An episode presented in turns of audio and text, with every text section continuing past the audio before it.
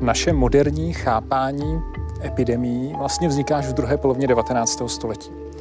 A teprve v tom okamžiku jsou objeveny patogeny, viry nebo bakterie a začíná medicína teda skutečně rozumět tomu, jak, jak, jaká je dynamika epidemií. A tím pádem vlastně všecko, co je tady před polovinou devatenáctého století do jisté míry, je dezinformace a není to správné. Ta dobová medicína nerozuměla tomu, jak vnitřní epidemie funguje, tak přesto dokázala najít někdy preventivní prostředky, které přeci jenom pomáhaly. Ty se tady objevují na konci středověku poprvé a proti nim skutečně se objevují jak dezinformace, tak i odpor proti těmto protiepidemickým opatřením.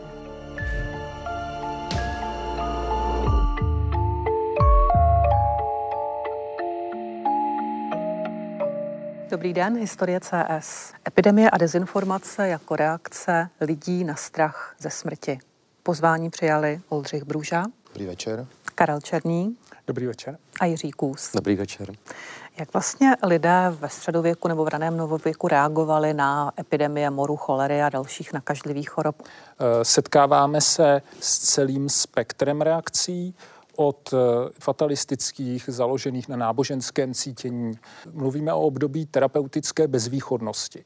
Ta medicína tehdy měla skutečně jenom velmi málo prostředků, jak tu chorobu přímo léčit. To přichází až ve dvacátém století, většinou třeba s nástupem antibiotika, takových věcí. Takže, takže ten pocit, že s tím nemůžete nic udělat a je to na Bohu, je pochopitelný.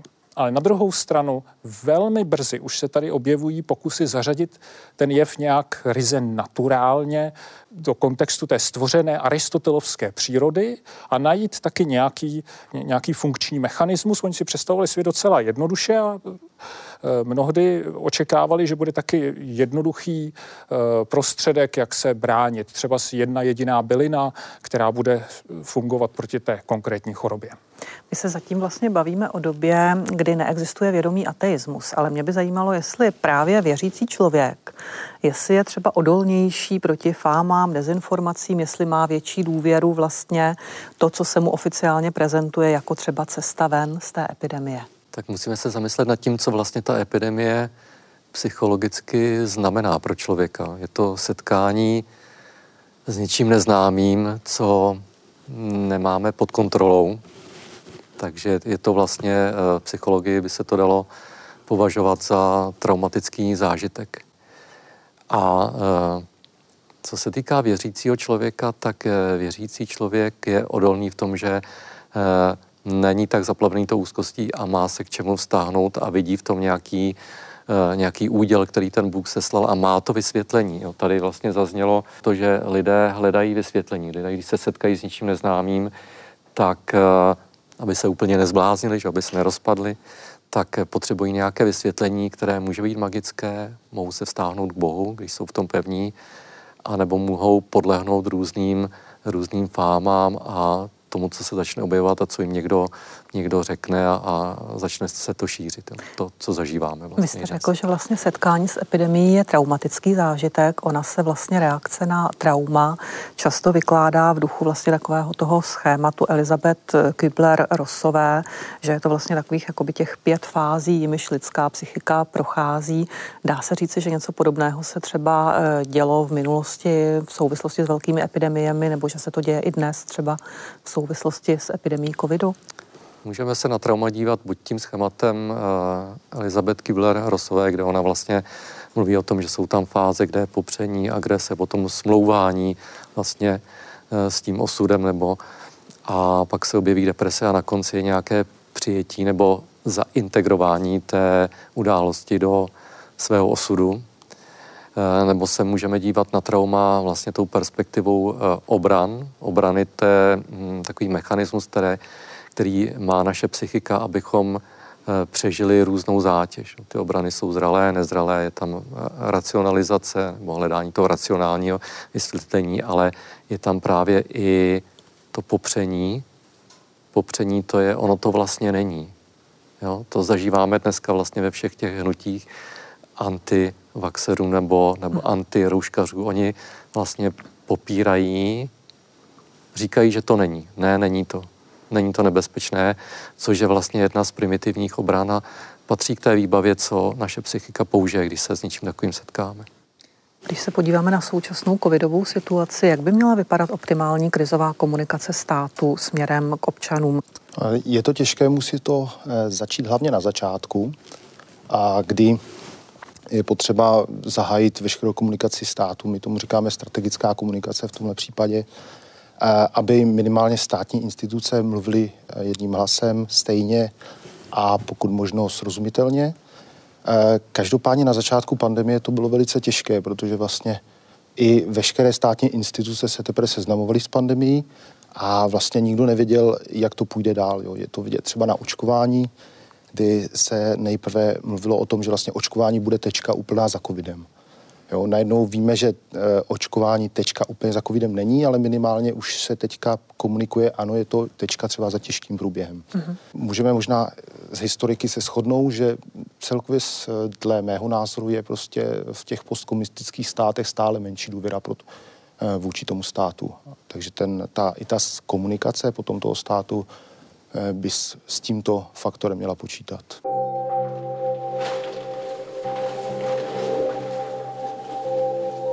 Umírání na covid a na jiné těžké choroby, které ve své praxi zažívám, je vlastně diametrálně odlišné.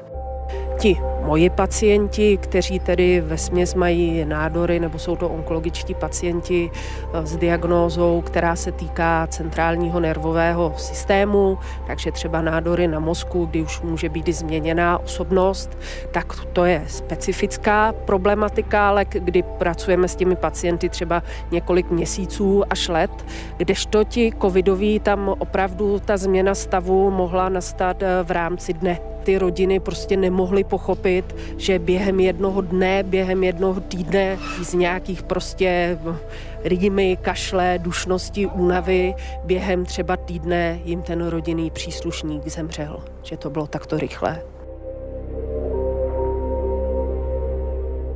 Když vezmeme v potaz velké epidemie minulosti, tak objevují se už tehdy třeba nějaké snahy o něco podobného, jako je ta krizová nebo strategická komunikace směrem k obyvatelstvu, byť je to třeba podmíněné dobovými znalostmi, dobovými limity znalostí ve smyslu třeba prevence úmoru, cholery, syfilidy, tuberkulózy.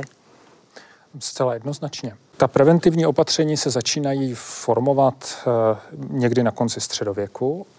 Uh, jsou založena na zjištěních, která jsou vlastně ještě starší. Já bych mohl ukázat uh, pražský text z druhé poloviny čtrnáctého století.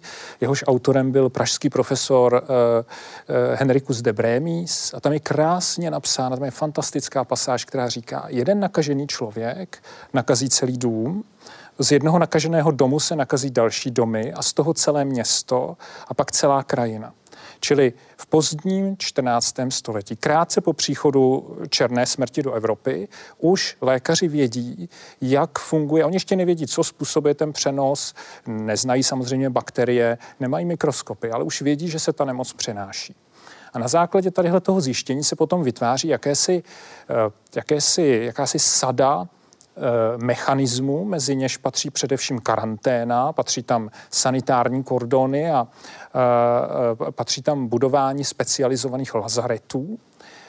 A, a tohle nabývá takové organizované podoby, řekněme, v šestnáctém století, zpočátku v severní Itálii, Benátky a další města. A pak se to šíří do zbytku Evropy. Je pravděpodobné, že úspěch tadyhle těch opatření nakonec dokázal vytlačit mor, tedy pravý mor, jakože historicky slovo mor může znamenat prakticky cokoliv, ale v tomto případě chorobu způsobenou Yersiní pestis, pravý mor, z Evropy, protože ona někdy na začátku osmnáctého století z evropského prostoru úplně mizí. A samozřejmě ta, tato opatření bylo potřeba komunikovat nějak směrem k veřejnosti a veřejnost to někdy přijímala a někdy nepřijímala. Tu zásadní roli právě třeba v morových epidemiích u nás určitě měli jezuité nebo obecně vlastně duchovní příslušníci řeholních řádů. Jak na ně lidé tenkrát reagovali? Dá se říci, že obdivovali, oceňovali jejich obětavost, anebo se třeba objevovala podobná agrese, jako se objevuje dnes proti zdravotníkům? Já jsem se s doklady o agresi nesetkal vůči duchovním, ale kde určitě byly třecí plochy, to bylo na, mezi, mezi zdravotnickým personálem už v šestnáctém století a, a pacienty nebo potenciálními pacienty. Takže extrémním příkladem je situace, kterou, která se odehrála v roce šestnáct třicet v Milánském moru, kdy byli dva zdravotníci obviněni z toho, že ten mor šíří, a byli velmi krutým způsobem popraveni. Ale to je takový extrém.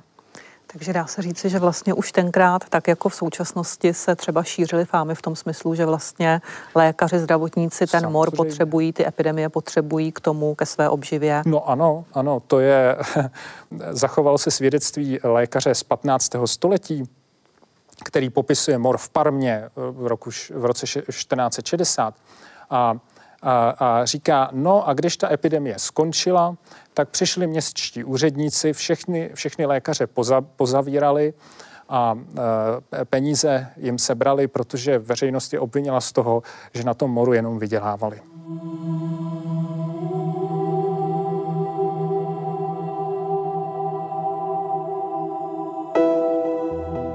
Jezuité, kteří pečovali na konci sedmnáctého století o nakažené morem u Motolského potoka nedaleko Košíř, kde byl morový lazaret a morový hřbitov, tak ti příslušníci, tedy tovarstva Ježíšova, ač nebyli špitální řád, tak o postižené pečovali a poskytovali jim duchovní útěchu. Bohužel všech dvacet dva členů se nakazilo a zemřelo. Na jejich památku byl vyroben tento krásný barokní zlacený kříž, který na konci devatenáctého století v sedmdesátých letech byl přenesen na hřbitov na Vyšehradě, protože zde jezuité mají své řádové hroby. To je vyvolávání paniky a zneužívání. A musím říct, že všechny tyto události spojuje jedno slovo. Svoji moc na lži, aby nezavedli covid pasy. Těším se, se v říjnu nebo na nějaké další manifestaci, kterou bude pořádat Otevřeme Česko, všichni uvidíme a snad už bude líp. Mějte se hezky, nashledanou.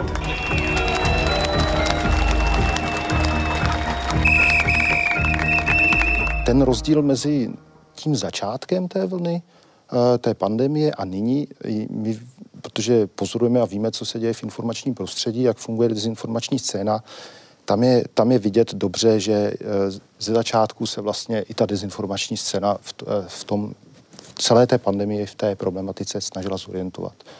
Jo, takže tam běžely nějaké první dezinformace o původu viru, kdo za to vlastně může, kdo to rozšířil, jestli to neuniklo z nějaké laboratoře, nebo jestli to někdo nevyrobil uměle ten vir. Potom probíhaly různé, jako bla, někdy až bláznivé dezinformace, že pět gé sítě způsobují koronavirus, ale vlastně nikdo neútočil na ten zdravotnický personál nebo tak, že jo? Protože všichni, dá se říct, v té době, v té první vlně jsme byli všichni na jedné lodi. Dneska už je prostě ten rozdíl, že se ta protisystémová dezinformační scéna utvořila tím způsobem, že vlastně odmítá ten covid vůbec, že něco takového existuje. Vlastně i ten zdravotnický personál je potom obviňován z toho, že vlastně uh, dělá z něčeho problém, co není. Další věc je, že myslím si, že vlastně druhý rok, co máme tuto pandemii, tak lidi možná už, už je to také těžší psycho, prostě pro toho člověka se s tím vypořádat. Takže i asi ty emoce tímto způsobem jsou mnohem silnější než na začátku vlastně té pandemie. To, co vlastně se děje s člověkem, když je dlouhodobě traumatizovaný, on je vlastně pod velkou zátěží, kdy vlastně nad tím nemá kontrolu, nevidí, nevidí ten konec a ta psychika ta spouští obrany, kterými vlastně se snaží udržet v rovnováze to fungování, fungování člověka. A oni ty obrany, když to trvá pořád dál a dál, tak ty zralé obrany, jako je právě třeba ta racionalizace, tak začnou selhávat a začne vlastně psychika si šáhne po těch robustnějších, těch, těch primitivních pro ty primitivní obrany, kde popření, ono to vůbec není. A zároveň je tam i, i projekce. Jo? Ta projekce je, že já projikuju třeba moji zlost na tu situaci, projikuju na ně, na své okolí. Ty jsi to zavinil, ty jsi zavinil, to moje naštěstí. A když najdu toho viníka, udělám tu projekci, tak ta obrana funguje, protože mě se paradoxně uleví, protože já vím, kdo za to může. Další věc, která se děje, když je člověk pod dlouhou zátěží, nejenom pandemie, je, že uh, vlastně takové ty primitivní impulzy, které v sobě máme, agresivní, destruktivní, to má každý z nás, uh, které jsou v normálním stavu, jak fungujeme, tak si pomyslíme třeba, no já bych ho nejradši zabil, jak mě naštval, ale neudělám to, ani to neřeknu. Ale v té velké, vleklé zátěži najednou mizí, mizí zase znovu ty, ty obrany a ty, ty stopky, to se neříká nebo to se nedělá a teď se to valí ven. Co já vidím jako velké nebezpečí je vytváření právě potom těch skupin, čemu možná pomáhají třeba dnes ty sociální sítě, které umí velice rychle vlastně zesíťovat spoustu lidí, protože každá agrese nebo agresivní impulzy, projekce, když se dostanou do skupiny, kde ti lidé smýšlí podobně, tak se začne vlastně vytrácet ta zodpovědnost. Když jsem součástí skupiny, která prostě třeba se vypraví a, a půjde před dům toho, já nevím, ministra zdravotnictví, tak já nemám tu individuální zodpovědnost. A ta agrese, to jsou, na to jsou uh, psychologické výzkumy, je ve skupině mnohem silnější, ti lidé si dovolí mnohem víc než jako jednotlivci. Tak právě dřív ty skupiny byly malé, že jo? Dnešní vlastně být součástí takové skupiny znamená prostě být součástí několika set až tisíců lidí uvažující stejně. Snadné, že? To je, je to velmi rychle a přesně snadné. Tak a je to mnohem snadnější být vlastně v nějaké té skupině, jo? Což e, právě do našich životů vstoupilo díky sociálním sítím. Rychle identifikovat, identifikovat podobně smýšlející jedince, utvořit skupinu a pak vlastně eh, předtím tady zaznělo vlastně, jak, jaké používat argumenty, nebo, tak, eh, nebo vlastně jaké ty lidé mají argumenty. Oni vlastně ty argumenty nepotřebují vytvářet, oni o nich nepotřebují přemýšlet. Oni dos, jdou do svojí skupiny na Facebooku a tam všechny ty argumenty vlastně už jsou, takže zase, když ze svých zkušeností se bavíte s nějakým člověkem, který popírá covid a víte třeba, co se píše na těch různých protikovidových sociálních skupinách, tak prostě tam to máte v přímém přenosu, vlastně to vytahuje ty argumenty z těch sociálních bublin, skupin a vlastně vám to předkládá na stůl. Je, je, tam, je tam ukrytý ještě jeden takový malý ďábel, jo, v tom, těch skupinách. Je, sociální psychologové dokázali, že člověk je víc ovlivnitelný členy své skupiny. Takže když potom cíleně, já nevím, zpravodajské služby infiltrují ty skupiny, tak oni vlastně mohou ovlivňovat to dění. Stanou se členem, vytvoří nějaké fiktivní identity a mohou tam vnášet nějaká témata a směrovat to, protože oni jsou těmi členy a tak vlastně ta persuáze, to ovlivňování je daleko silnější určitě, co tam jsou. Že to, co je pro nás nejdůležitější. Oni musí pikat za to, že vám zničili životy. Že vás víc, Já trvale žiju v Itálii, v severním regionu Veneto, Benátsko. A tam jsem měl možnost dennodenně sledovat komunikaci jak státních, tak i regionálních politických špiček ohledně zejména začátku pandemie. Region Veneto vede Luca Zaia, který to dělal velmi efektivním, jako byť jako starým způsobem. To znamená pomocí klasických tiskových konferencí, kdy se u jednoho stolu sezval svoje spolupracovníky, svoje eh, experty, byly tam štáby televizí, které eh, teď toto natáčeli a on eh, každý den eh, takovým konějším, domácím, až dalo by se říct sousedským eh, tónem, eh, žoviálním tónem rozebíral dennodenní problémy, jako které ten den e, přinesl. Jako to byly e, briefingy, které trvaly dvacet až čtyřicet minut, jako byly velmi sledované. E, politická hvězda to Luca Zaia jako vystřelila nahoru, jako protože lidé to e, akceptovali jako dobře. A přitom ten Luca Zaia je politickým představitelem strany Lega, což je e, pravicově populistická strana nacionalistická strana, na, která by se dala srovnat, dejme tomu, v Čechách se stranou S P D Tomio Okamury. A to je strana, jako, která polarizuje společnost, která, kterou mnoho Italů nemusí, mnoho Benáčanů jako ji e, nemusí. A přitom ten Luca Zaia jako dokázal zaujmout takovou komunikační pozici, jako, která e, upozadila tu jeho stranickost, e, vyvýšila ten e, společný až takový technokratický zájem jako na řešení aktuální krize a dokázal, e, dokázal velmi efektivně jako komunikovat a byl brán jako příklad jako dobře zvládnuté nejenom komunikace, ale i celkové řízení toho regionu, který byl na jednom z nejvyšších míst, co se týká úspěšnosti řešení té pandemie.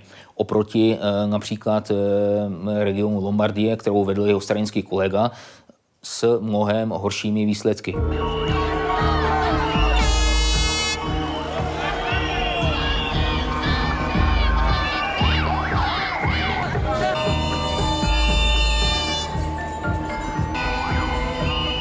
Někteří bojovníci proti dezinformacím, například čeští elfové, právě zdůrazňují, že je potřeba vlastně společnosti vysvětlovat, že při tom obrovském penzu informací je potřeba se spíše spoléhat vlastně na názor respektovaných autorit, než na to, že prostě si ty informace shromáždím a ten názor si udělám sám.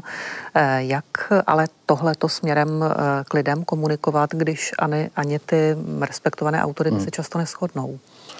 Hmm. To je právě velice těžké a možná díky tomu nyní řešíme dezinformace takovým způsobem, jak, jak, jakým je řešíme, a, protože ano, i ty autority se neshodnou. A další věc je možná, že tam lidi, kteří předávají informace, jako třeba média, by se měli možná zamyslet, jestli je potřeba dávat každému slovo, který prostě je třeba slavný a bude hodnotit, jestli je dobré očkování nebo ne. Mm-hmm. A každopádně to není jenom problém vlastně České republiky, to je všude. Že?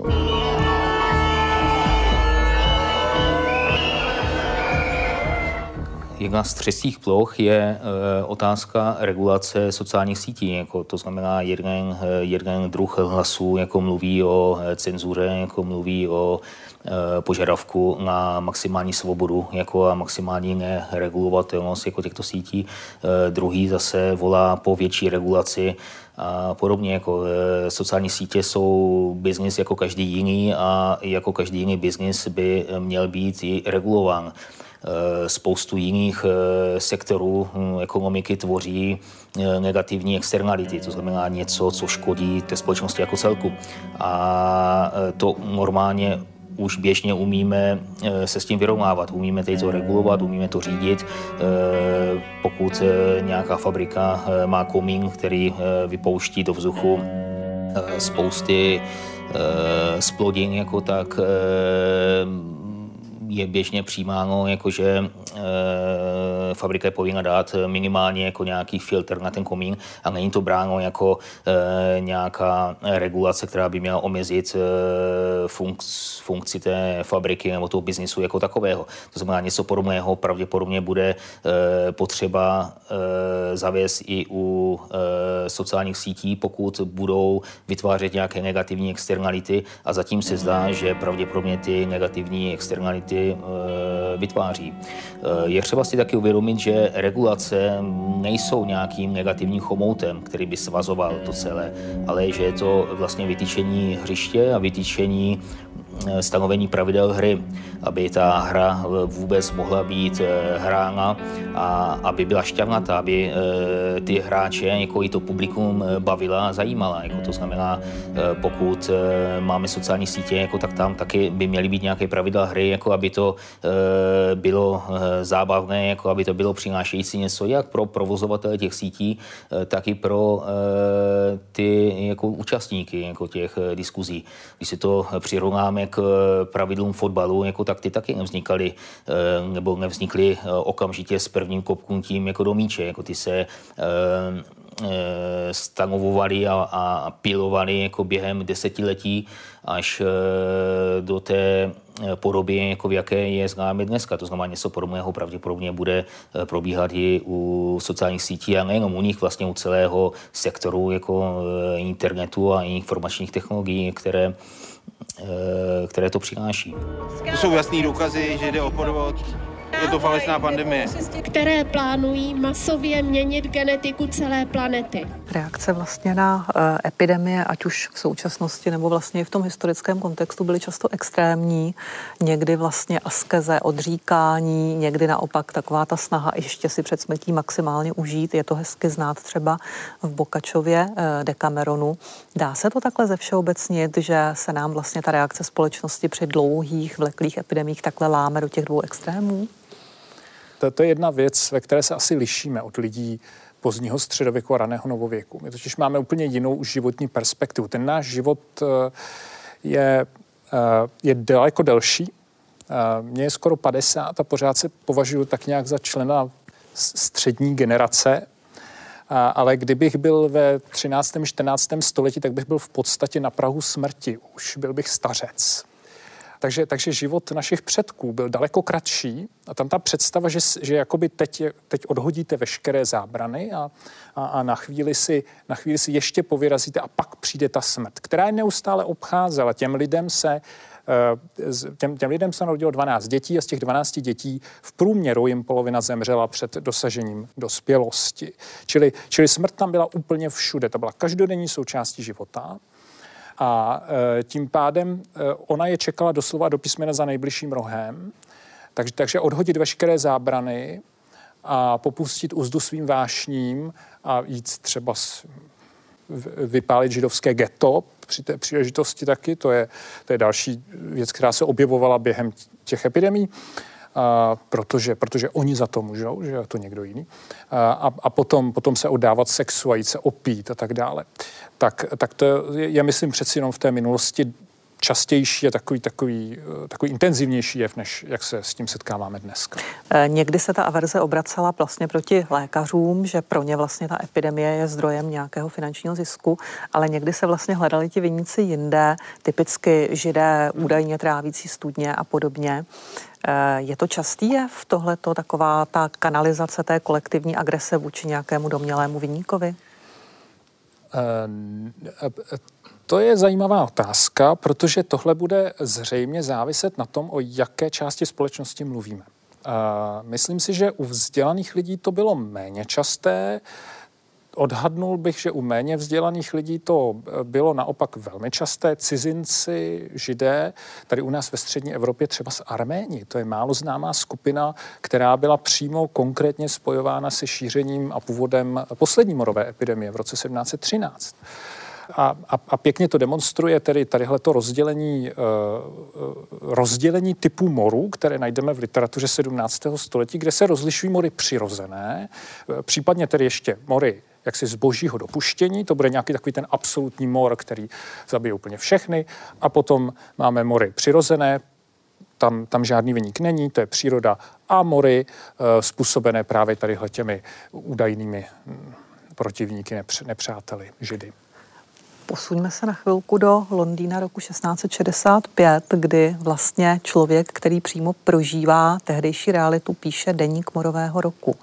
Tak já, když jsem, já jsem si přečetl deník morového roku od Daniela Defoe v loňském roce a vlastně překvapilo, nebo možná ani nepřekvapilo, potvrdilo se mi, že, že vlastně to, co se dělo s psychikou lidí, tak je je naprosto obdobné tomu, co se odehrává teď, kde je tam přesně, tam se objevují e, dezinformace, pak tam e, někteří ti lidé se dekompenzují a pobíhají tam, já nevím, slečení po ulicích a propadnou se, jak jsem mluvil o těch ob, obranách, se propadnou až někam na úroveň opravdu popření a rozpadu té, té osobnosti.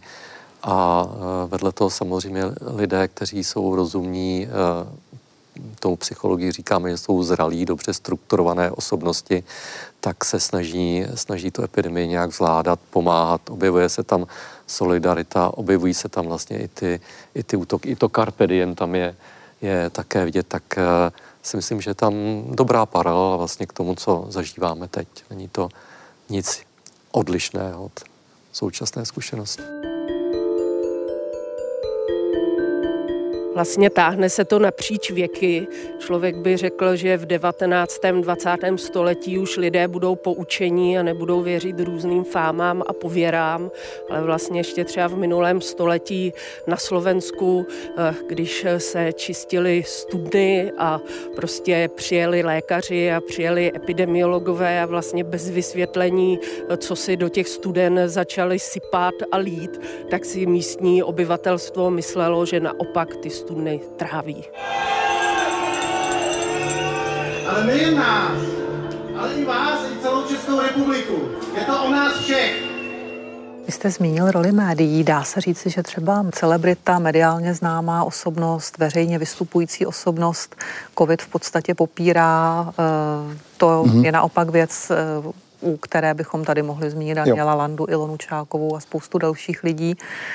Co s tím? No, tak samozřejmě jinak můžeme nazvat tyto osobnosti influencery. Když já budu něco tvrdit a nikdo mě nezná, nebo bude Daniel Landa něco tvrdit a zná ho spousta lidí, tak jeho schopnost ovlivňovat lidi je mnohem větší než moje. dvacátého druhého končí nouzový stav a pak už si dokážu představit jenom občanskou neposlušnost. Nebyl by řešením právě tenhle ten typ lidí vlastně zapojit i do té strategické komunikace státu směrem k veřejnosti? Uvedu příklad, když se nechal očkovat vlastně Andrej Babiš první dávkou, tak společně s ním se nechala očkovat válečná veteránka, jistě dáma hodná hmm. respektu, ale zase typ člověka, který nebyl širší veřejnosti znám. Myslíte si, že by to mělo jiný efekt, kdyby se společně s Andrejem Babišem nechala očkovat například Jiřina Bohdalová nebo někdo tohoto druhu? Tak určitě, pokud by se víc a víc známých osobností přidávalo k tomu vlastně, že se necháváme očkovat a věříme očkování, tak by to mělo větší dopad na vlastně populaci. Tak paní Řepíková, jak se cítíte? No dobře, jako málo, maličko to píchlo a to je všechno.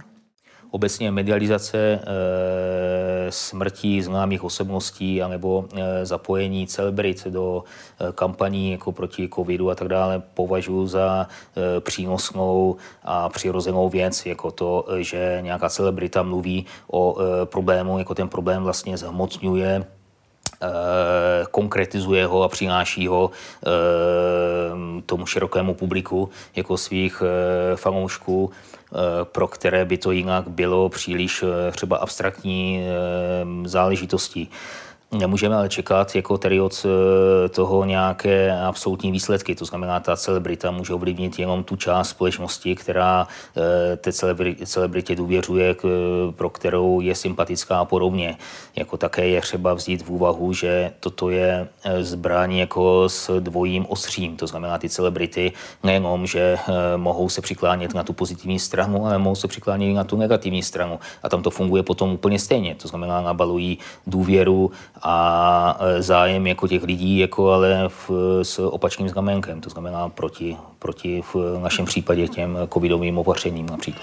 Já jsem byl v poslední době mimořádně v uvozovkách, musím říct si, vyznamenán tím, když ministerstvo zdravotnictví je označili za jednoho ze dvou hlavních desinformátorů, který svými názory svádí naše nebohé spolupčany na cestí. On odpor proti očkování má jaksi hluboké historické kořeny. Já bych zmínila vlastně boj proti pravým neštovicím, což byla samozřejmě choroba, která opravdu epidemicky masově kosila hluboko do novověku. A pak se objevila možnost vlastně jim čelit očkováním. Jak reagovali lidé na očkování proti pravým neštovicím? První očkování, ještě ne vakcinace, ale očkování se objevuje v Evropě na počátku osmnáctého století. Uh, jsou známy velmi rané případy ze Slovenska, z Prešova z roku sedmnáct dvacet jedna, to je asi druhý takový dobře popsaný případ a ten první to je, uh, to je z Anglie uh, z jara toho roku. A Uh, tam je krásně vidět, jak uh, je přijetí očkování determinováno třeba s politickou příslušností. Protože uh, očkování velmi brzy se chytil uh, britský uh, královský dvůr, tak opoziční strany se automaticky postavily proti očkování a hned to začaly probírat v tisku, protože Anglie v té době má svobodný tisk. Další motivací, s níž se setkáváme, je třeba z toho, že některým lékařům se prostě nelíbilo, a tady vidíme takovou tu mačokulturu, že prapůvod očkování je totiž mezi křesťanskými skupinami v Osmanské říši a, a očkovatelky na počátku byly převážně ženy. Jo, čili je to něco, co přichází za prvé teda z islámské oblasti a za druhé ještě to dělají ženské, no tak to přece si nedáme líbit tadyhleto. No a potom pochopitelně odpor proti očkování je silně motivován uh, taky ekonomickým zájmem nebo odpor proti, proti epidemickým opatřením obecně. S tím se setkáváme i v současné době. Dnes se šíří třeba dezinformace, že součástí vakcín jsou mikročipy, které se touto cestou dostanou očkovaným do těla. Co se šířilo v souvislosti s pravými neštovicemi? Čeho se ti lidé báli? Co se jim pokoušeli tehdejší dezinformátoři namluvit? Tak v té době ty, to, to očkování vlastně přinášelo takový zásadní morální, takové zásadní morální dilema. Protože první očkování bylo totiž očkování virem pravých neštovic proti pravým neštovicím. Čili abyste mohla očkovat, musela jste toho očkovance, abych použil terminologii z počátku dvacátého století, nakazit pravými neštovicemi. Jo? Čili tady určitý takový, takový morální, taková morální otázka byla. A to, co pomohlo a co nechtěli přijmout ti, kteří očkování odmítali, byla matematika. Totiž v té době, ve dvacátých letech osmnáctého století, se začínají sčítat počty nakažených, zjišťovat smrtnost a sčítat počty očkovaných a zjišťovat smrtnost mezi nimi. A ten závěr, který začal vyplouvat na povrch, byl, že se smrtnost redukovala zhruba na jednu desetinu. Jsou to podobná, podobná čísla nebo podobné otázky, s nimiž vlastně bojujeme my v současné době, když se bavíme o očkování proti koronaviru. Pokud jde o lékaře a zdravotní sestry, které bych ráda zmínila už z důvodu toho, že mimo odbornou veřejnost jsou to osobnosti polozapomenuté, ač tedy ten jejich význam překračuje hranice našeho státu, ráda bych zmínila doktora Stanislava Provázka, což je objevitel, původce skvrnitého tyfu, kdy skvrnitý tyfus decimoval různé uprchlické tábory a obecně místní kde byla vysoká koncentrace lidí, a na to vlastně navazující osobnost sestru z Vinohradské nemocnice Ludmilu Fajcovou, tady na Vyšehradském hřbitově pohřbenou, která když v roce devatenáct set čtyřicet pět v koncentračním táboře Terezín právě zuřila epidemie skvrnitého tyfu, tak ona z dobrovolníky, tedy za sestry, byli tam i lékaři dobrovolníci, dobrovolně do Terezína odjela spolupodílet se tedy na potření infekce, která kdyby překročila hranice koncentračního tábora, tak by prostě poškodila i civilní obyvatelstvo.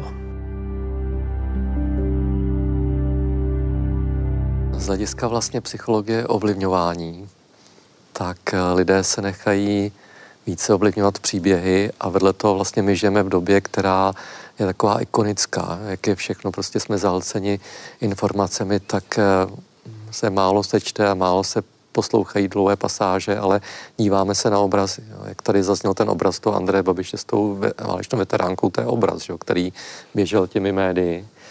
A na to já bych asi sázel, na ty příběhy a obrazy. Vedle toho to racionální přesvědčování, to je taková iluze nepsychologa, laika, že když někomu něco racionálně vysvětlíš, teď přece je to úplně jasné, takže ten druhý to racionálně pochopí, ale e, funguje něco, co američtí sociální psychologové naznali kognitivní disonance. To zní tak nějak komplikovaně, ale je to v podstatě o tom, že my vlastně naši identitu máme poskládanou z různých přesvědčení, která jakoby sytí tu, tu naší hodnotu. A když tam, si tam něco přidáme, třeba, že e, ve vakcíně jsou mikročipy, že jsme jedni z těch, co jsou odvážní a šli na to Staroměstské náměstí a teď jako jsou, jsou tím rebelem, a tak sytí to naší hodnotu, tak není možné nějak racionálně to vyndat a zahodit, to je, co se potom stane. Ta naše hodnota se začne rozpadat a, a bude, jo, to nejde. Já vždycky opakuju tu, ten experiment sociálních psychologů z minulého století, kde infiltrovali sektu, která věřila, že bude konec světa a přiletí létající talíře a vezme si jenom ty vyvolené, konec světa nenastal, ale oni to vysvětlili tak, no protože my jsme byli tak zbožní, proto nenastal, jo, ale nepřijali to racionální vysvětlení, mimozemštěné nepřiletěli, nic se nestalo. Někteří bojovníci proti dezinformacím, čeští elfové, ale i mnozí další zdůrazňovali, že vlastně ve chvíli nástupu covidové pandemie došlo k tomu, že se totálně vlastně proměnila skladba dezinformací šířených v tom českém prostoru. Co tam určitě pozorujeme, je vlastně, že jakýkoliv nějaký nový narrativ vlastně přebije ten minulý narrativ, nějaký dezinformační. To znamená, vždycky je tam nějaký protisystémový narrativ, zase když to říkáme takhle, a t, nějaká, nějaké téma, které vlastně štěpí společnost, aby ta společnost byla rozštěpená, aby se prostě jsme se tady hádali. Česká dezinformační scéna v souvislosti s covidem se proměnila velmi e, málo podle těch poznatků, které máme, jako protože e, ten covid je jenom e, zase takový futrál, takový nosič jako pro e, standardní e, obsah jako těch e, dezinformačních, jako, kterým jsou antisystémové postoje obecně. Jako, to znamená, teďka je to mohutný, mohutná vlna covidu, kdy se, kdy používají jako tady tento, tento instrument jakoby k covidu. V minulosti to byli migranti například, nebo e, protiislámské sentimenty a podobně. Jako, takže e, z tohoto hlediska jako ta dezinformační mašinérie jako jede pořád stejně, možná trochu intenzivněji. Jako. Od nějakého roku dva tisíce patnáct, kdy prostě bujely sociální sítě už tak, jak to známe dneska, tak to byla migrační krize, potom postupně upadala migrační krize a přišlo nové dezinformační téma, nebo zase ani ne dezinformační, ale téma, které vlastně má možnost nebo má potenciál štěpit společnost, a přišly zelená témata. A že to začínalo vlastně Gretou Thunberg, že jo, vlastně zelený témata, štěpilo se, že prostě, že se to bere za špatný konec a tak dále. Najednou přišel covid, vlastně všechno... Stop, zelený témata už nikoho nezajímala a vlastně covid začal štěpit společnost. Chvilku, zase když pominuli ty první vlny covidu, tak jsme se vrátili trošku na zelený témata a přišli Vrbětice. No a zase s, při, s další vlnou jsme se vrátili zpátky na ten covid. Takže uh, vždycky nemusí se jednat nutně o nějakou, nějaký dezinforma, nějakou že, tu stoprocentní dezinformaci, že je něco stoprocentní lež, která se potom nějakým způsobem přiživuje, ale je tam vždycky v tom informačním prostoru a ten informační prostor potom zasahuje do našich životů, protože lidé si to, jak my říkáme, přenášejí do té fyzické vrstvy, mm-hmm. to znamená do těch reálných životů, tak je tam vždycky, co mají společného všechny tyhle vlastně nějaké dezinformační narrativy, tak vlastně nějaké to protisystémové zaměření. Takže prostě tenhle systém, ve kterém teď žijeme, musí být nějak, musí ho někdo řídit, nějak špatně, nějakým způsobem ovlivňovat a všechno. My jsme pouhé oběti, ale my jsme prozřeli a vlastně teďka to víme a nenecháme si to líbit.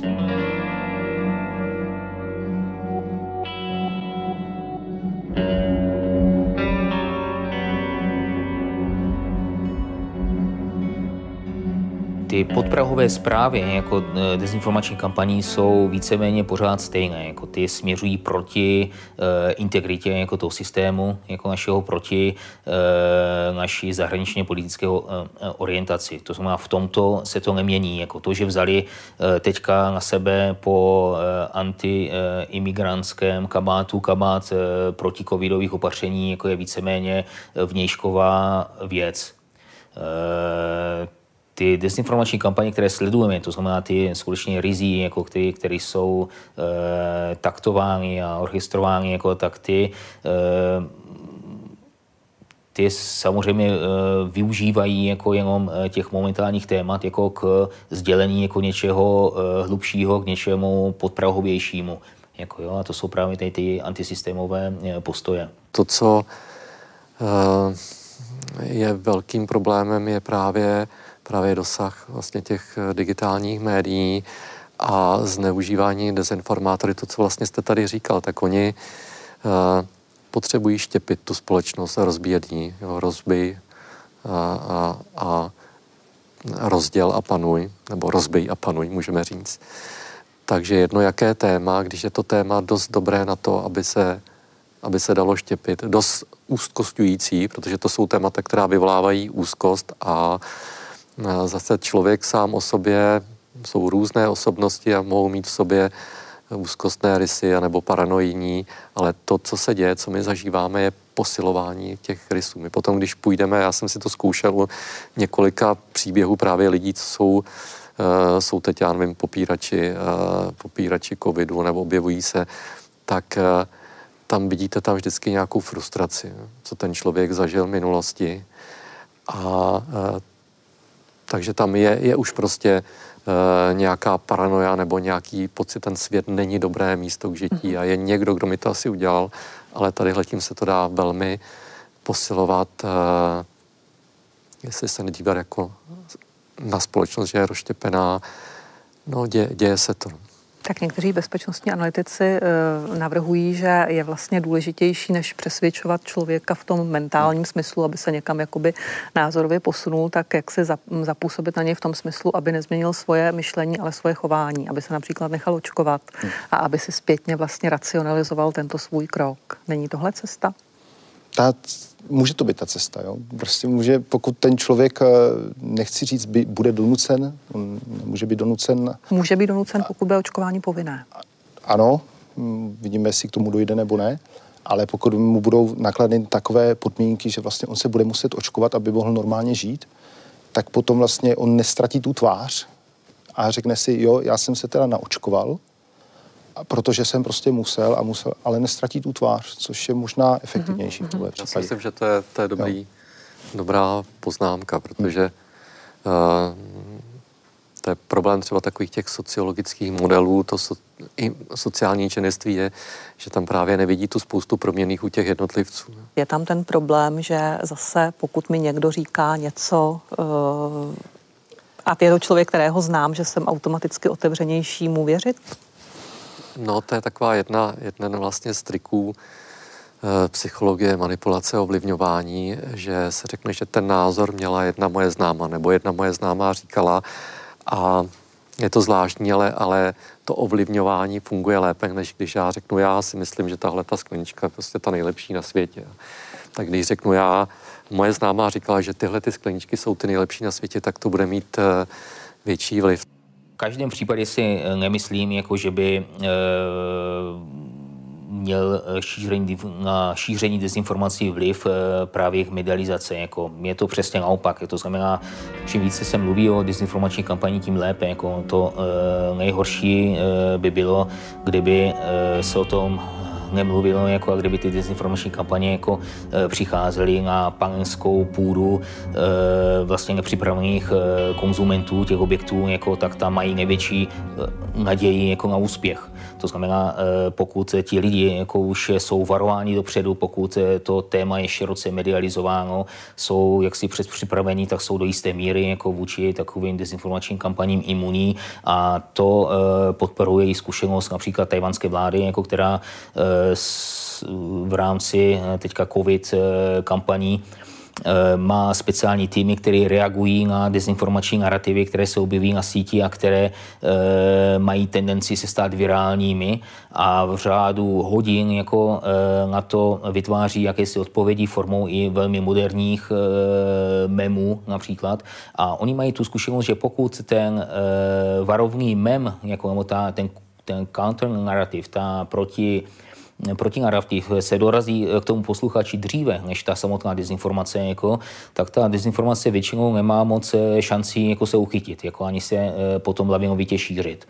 Takže e, určitě je dobré o těch dezinformacích mluvit, o tom problému a e, zajistit, jako, aby e, o tom široká populace měla co nejširší, nejširší povědomí. Boj proti covidu se v České republice vlastně stal velice spolitizovaným tématem, bylo to dáno vlastně i nedávnými volbami. Není spíše předpokladem úspěšného čelení pandemii odpolitizování vlastně komunikace státu směrem k občanům? Já mám na mysli teďko příklad Portugalska, což je nejproočkovanější země Evropské unie aktuálně, ale tam hlavní tváří boje proti covidu vlastně není politik, ani lékař dokonce, ale je to voják, je to vlastně viceadmirál Melo. Pomohlo by něco podobného u nás? Bylo by to efektivní každopádně hned na začátku, protože teďka vlastně něco podobného zkusit jako v Portugalsku, kdy vlastně už tady běží ty silné emotivní slova jako covid fašismus, který, nebo covid diktatura a různá silná slova, že vlastně zapojení armády by v tomhle bylo vlastně ještě víc utvrzující, že vlastně, že jsou nasazeny ty silové složky proti nám, proti těm lidem, kteří bojujeme proti tomu covidofašismu. A možná by to ještě více mohlo, ještě více mohlo vlastně zradikalizovat nějak ty bojovníky proti covidu. To, co lidé potřebují, když jsou vlastně pod tou zátěží a jsou zúzkostnění, ztrácí kontrolu, potřebují ty pevné body. Jo, kde třeba ta armáda mohla být na začátku pevným bodem.